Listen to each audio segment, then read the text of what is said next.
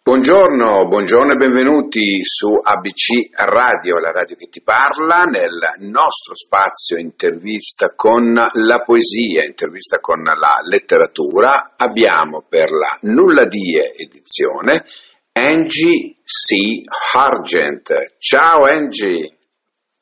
Buongiorno, buongiorno a tutti i nostri radioascoltatori, grazie per l'invito. Grazie a te innanzitutto per essere qui. Ecco, come stai? Bene, sto benissimo, grazie.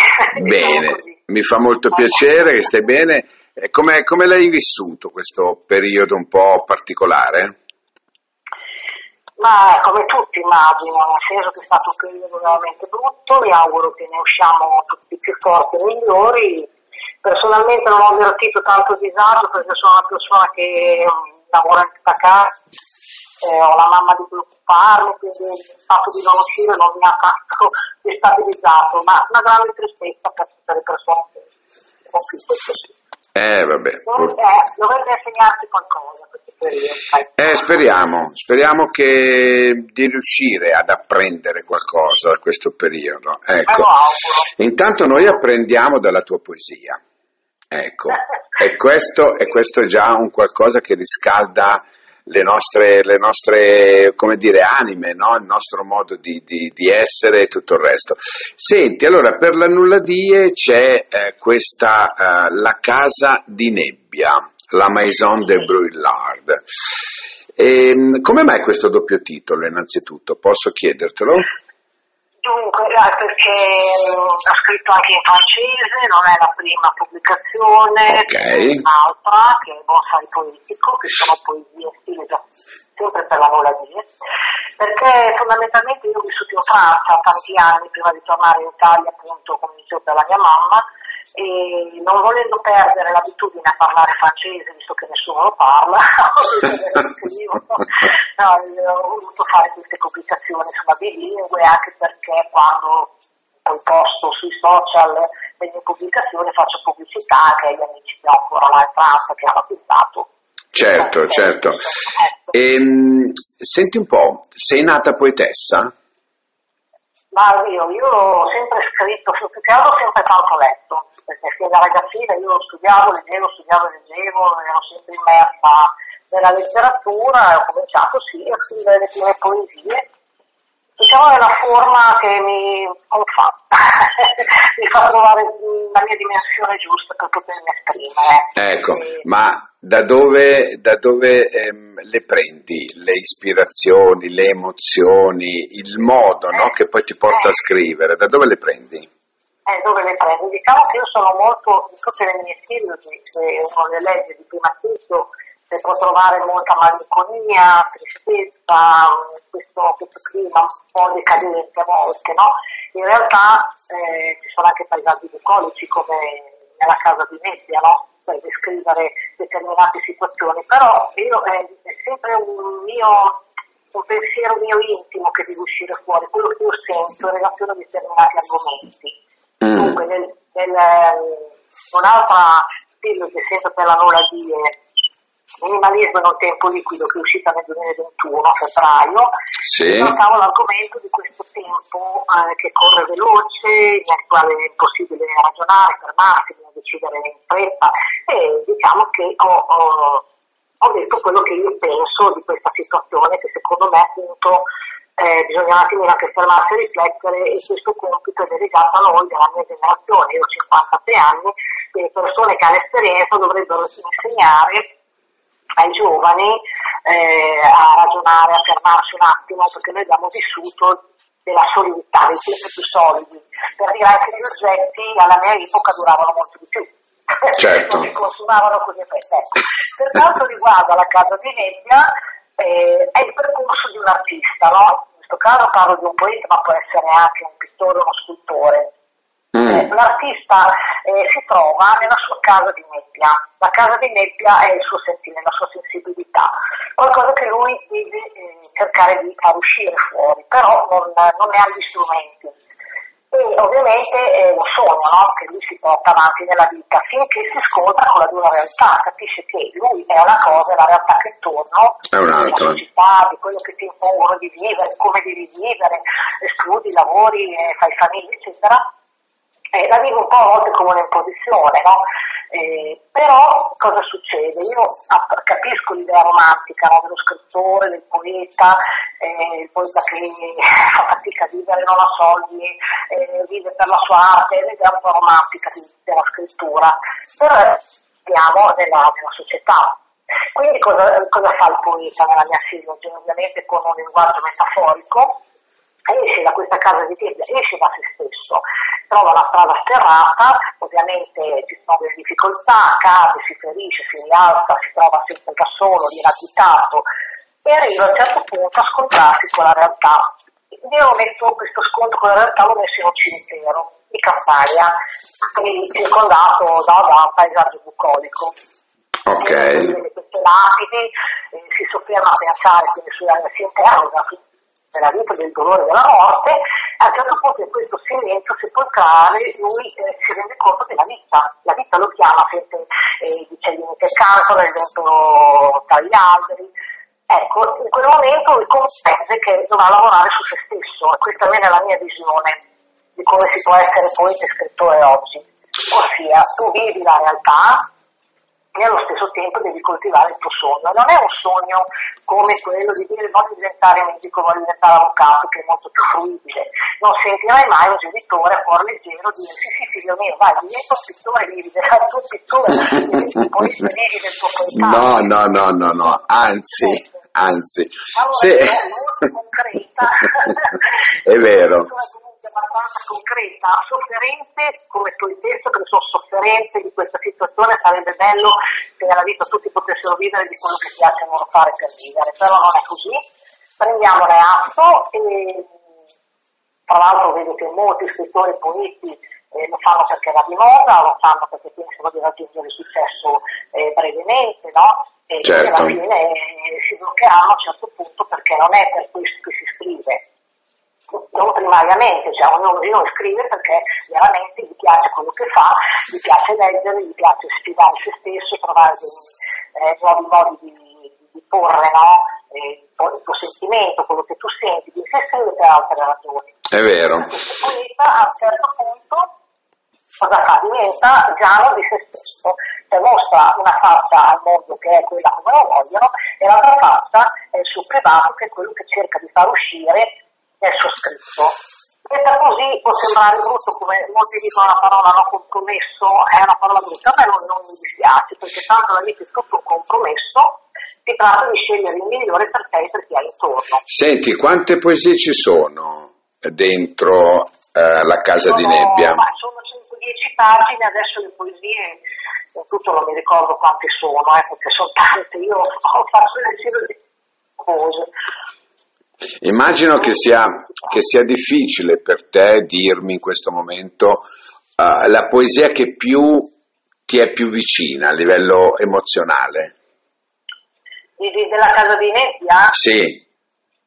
Ah, eh, sì, è difficile perché su, hanno tutto un suo significato preciso per me, però effettivamente sì ce n'è una, la devo trovare. non so se sei, sono tante. Eh. Ho visto la vita, ce ne sono veramente tante. No, quella che più, eh, lo so che le poesie sono come, come, come i ecco. figli probabilmente, diciamo no? Questa, sì, no, sì, sono come dei figli, ma diciamo ognuno ha il suo significato, però questa mi piace molto, piuma di cristallo, no? Sì. Dice, così la vidi, per la prima volta nascermi dentro, embrione di vita, parlare ai pensieri, toccarmi il cuore, essere, non solo idea, ma desiderio e follia, esistere per me tutta quella bellezza, la sua fragilità e caducità, piuma di cristallo, che intinsi in quel liquido piacere e piansi, piansi di gioia e d'amore. Ecco, questa è la nascita della scrittura, quando certo. finalmente eh, finalmente non è più solo idea, ma riesci, per quello ci vuole esperienza nella vita, per quello nella casa di media il poeta vive anche, si fa male, si ferisce ma vive, deve avere anche i mezzi che gli permetteranno di poter eh, parlare eh, di quello che ha mm. detto, scrivere. Cioè. Senti, ma l'hai già presentato anche dal vivo, la Casa di Nebbia? No, è, uscito e purtroppo adesso è un momento un po' difficile e non si trova così facilmente posto nelle librerie, a parte il fatto che io non ho mai trovato anche con le altre siridi su Bologna, perché io sono nella provincia, vivo nella Femina Toscanigliana, che a Bologna non ho trovato una libreria che accettasse la poesia. Mm. Secondo, te, secondo te perché? Angie?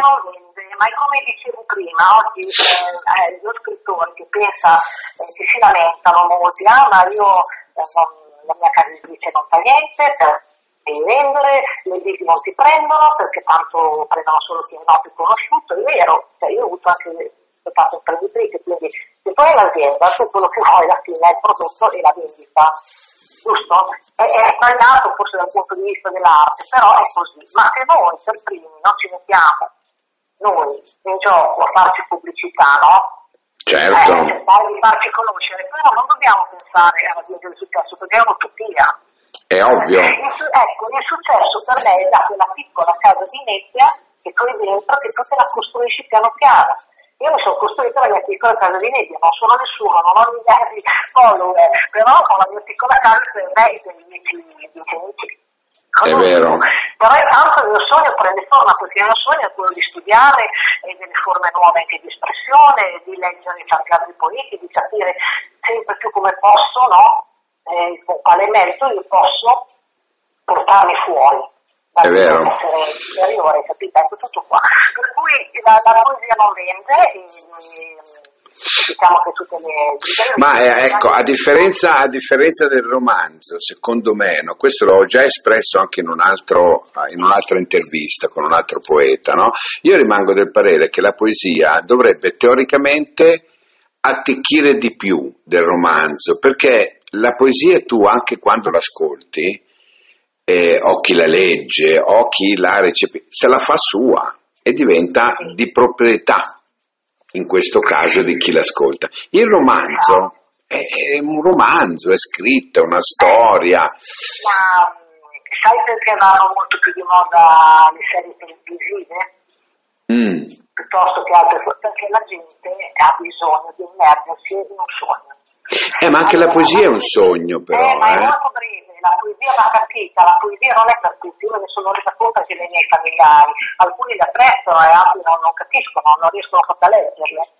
Non è per tutti purtroppo la poesia, questa è la verità, un po' bisogna farla conoscere di più, eh. Bisognerebbe fare proprio delle serate, capisci? Eh, delle, delle, delle, esatto. delle, situazioni come noi a volte ci chiedono alcuni poeti di presenziare, no? E, leggere poesie, ma anche attraverso la radio, no? loro fanno una serata, noi ci colleghiamo e leggiamo le poesie, perché comunque eh, vanno, vanno, vanno presentate in un certo modo, non, so, non, tutti possono leggerla, ecco, su questo è fuori di dubbio. No? È, è, vero che come hai detto tu, ognuno poi trova la sua immagine nella poesia, quindi può trovare delle, eh, delle immagini che non sono le nostre. Non sono le nostre certo, immagini, certo.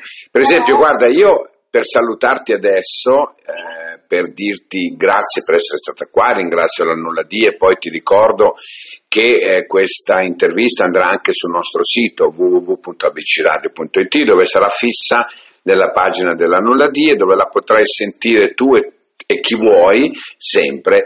Io ti vorrei lasciare con questa poesia che ho fatto mia e te la leggo. Va bene, grazie. Il respiro del mondo.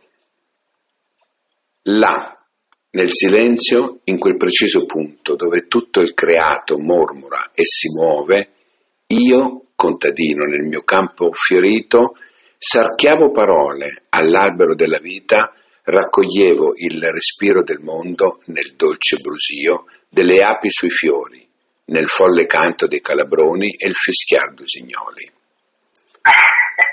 Sì, questo piace molto anche a me.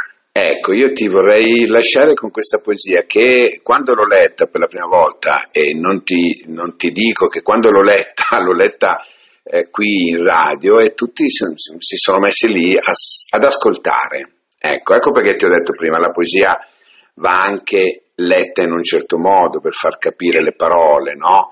Eh, perché poi devono recepire e devono capire quello che il poeta, in questo caso tu, hai voluto scrivere e far passare come messaggio.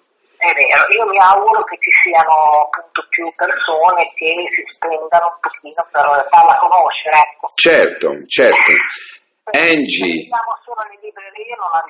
No, no, no, bisogna purtroppo anche qui, e torniamo un attimino indietro, due secondi, bisogna anche investire, perché se, se speriamo che solo le case in generale possano investire, è un discorso un po' che insomma abbastanza complicato. Esatto, è esatto. come, come, i cantanti che arrivano no? e ci chiedono eh, ma posso fare dei passaggi radiofonici? Sì, certo, li puoi fare, naturalmente costano, eh, però io non, eh, lo so Gioia, però tu hai speso 3.000 euro per fare un brano, devi mettere, tra virgolette, in preventivo, che esatto. devi comunque spendere qualcosa per pubblicizzarlo, perché altrimenti il tuo brano rimane tuo e solo tuo. Eh, ecco. E questo è il contesto in generale. Angie, ti saluto. Ti ringrazio, mi ha fatto molto piacere eh, e poi questa poesia sai cosa faccio come regalo? Te la incido e te la mando. Ma che carina davvero? Sì, te la mando, te la mando così te la conservi e te la tieni lì e quando hai voglia di ascoltare la mia voce la puoi ascoltare così. Ok? Sì, ma io carinissimo. Grazie Angie. Grazie mille. Ciao, ciao, grazie.